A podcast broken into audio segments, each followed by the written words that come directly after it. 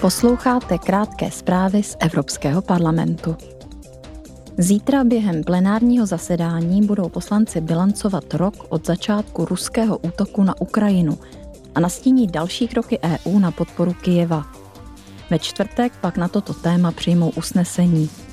Podobně je zaměřen seminář, který rovněž ve čtvrtek pořádá tisková služba Evropského parlamentu – má zhodnotit, jak EU dokázala na válku reagovat a jak úspěšně se podařilo zmírnit její dopad na ekonomiku Unie.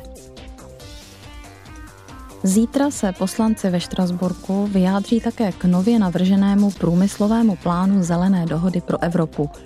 Ten má v EU podpořit rozvoj čistých technologií a zajistit její strategickou autonomii.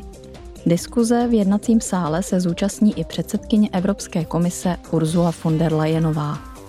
Ve čtvrtek pak budou poslanci hlasovat o usnesení o strategii EU na podporu průmyslové konkurenceschopnosti, obchodu a kvalitních pracovních míst.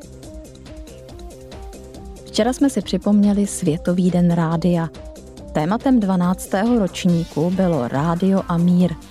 Válku jako protiklad míru můžeme chápat i obrazně jako konflikt mediálních narrativů.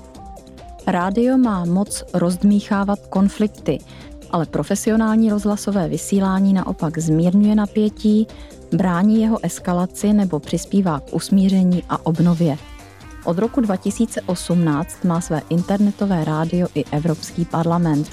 Jeho prostřednictvím informuje občany o své činnosti. Europarl Radio můžete poslouchat na jeho webových stránkách nebo prostřednictvím aplikace Citizens App.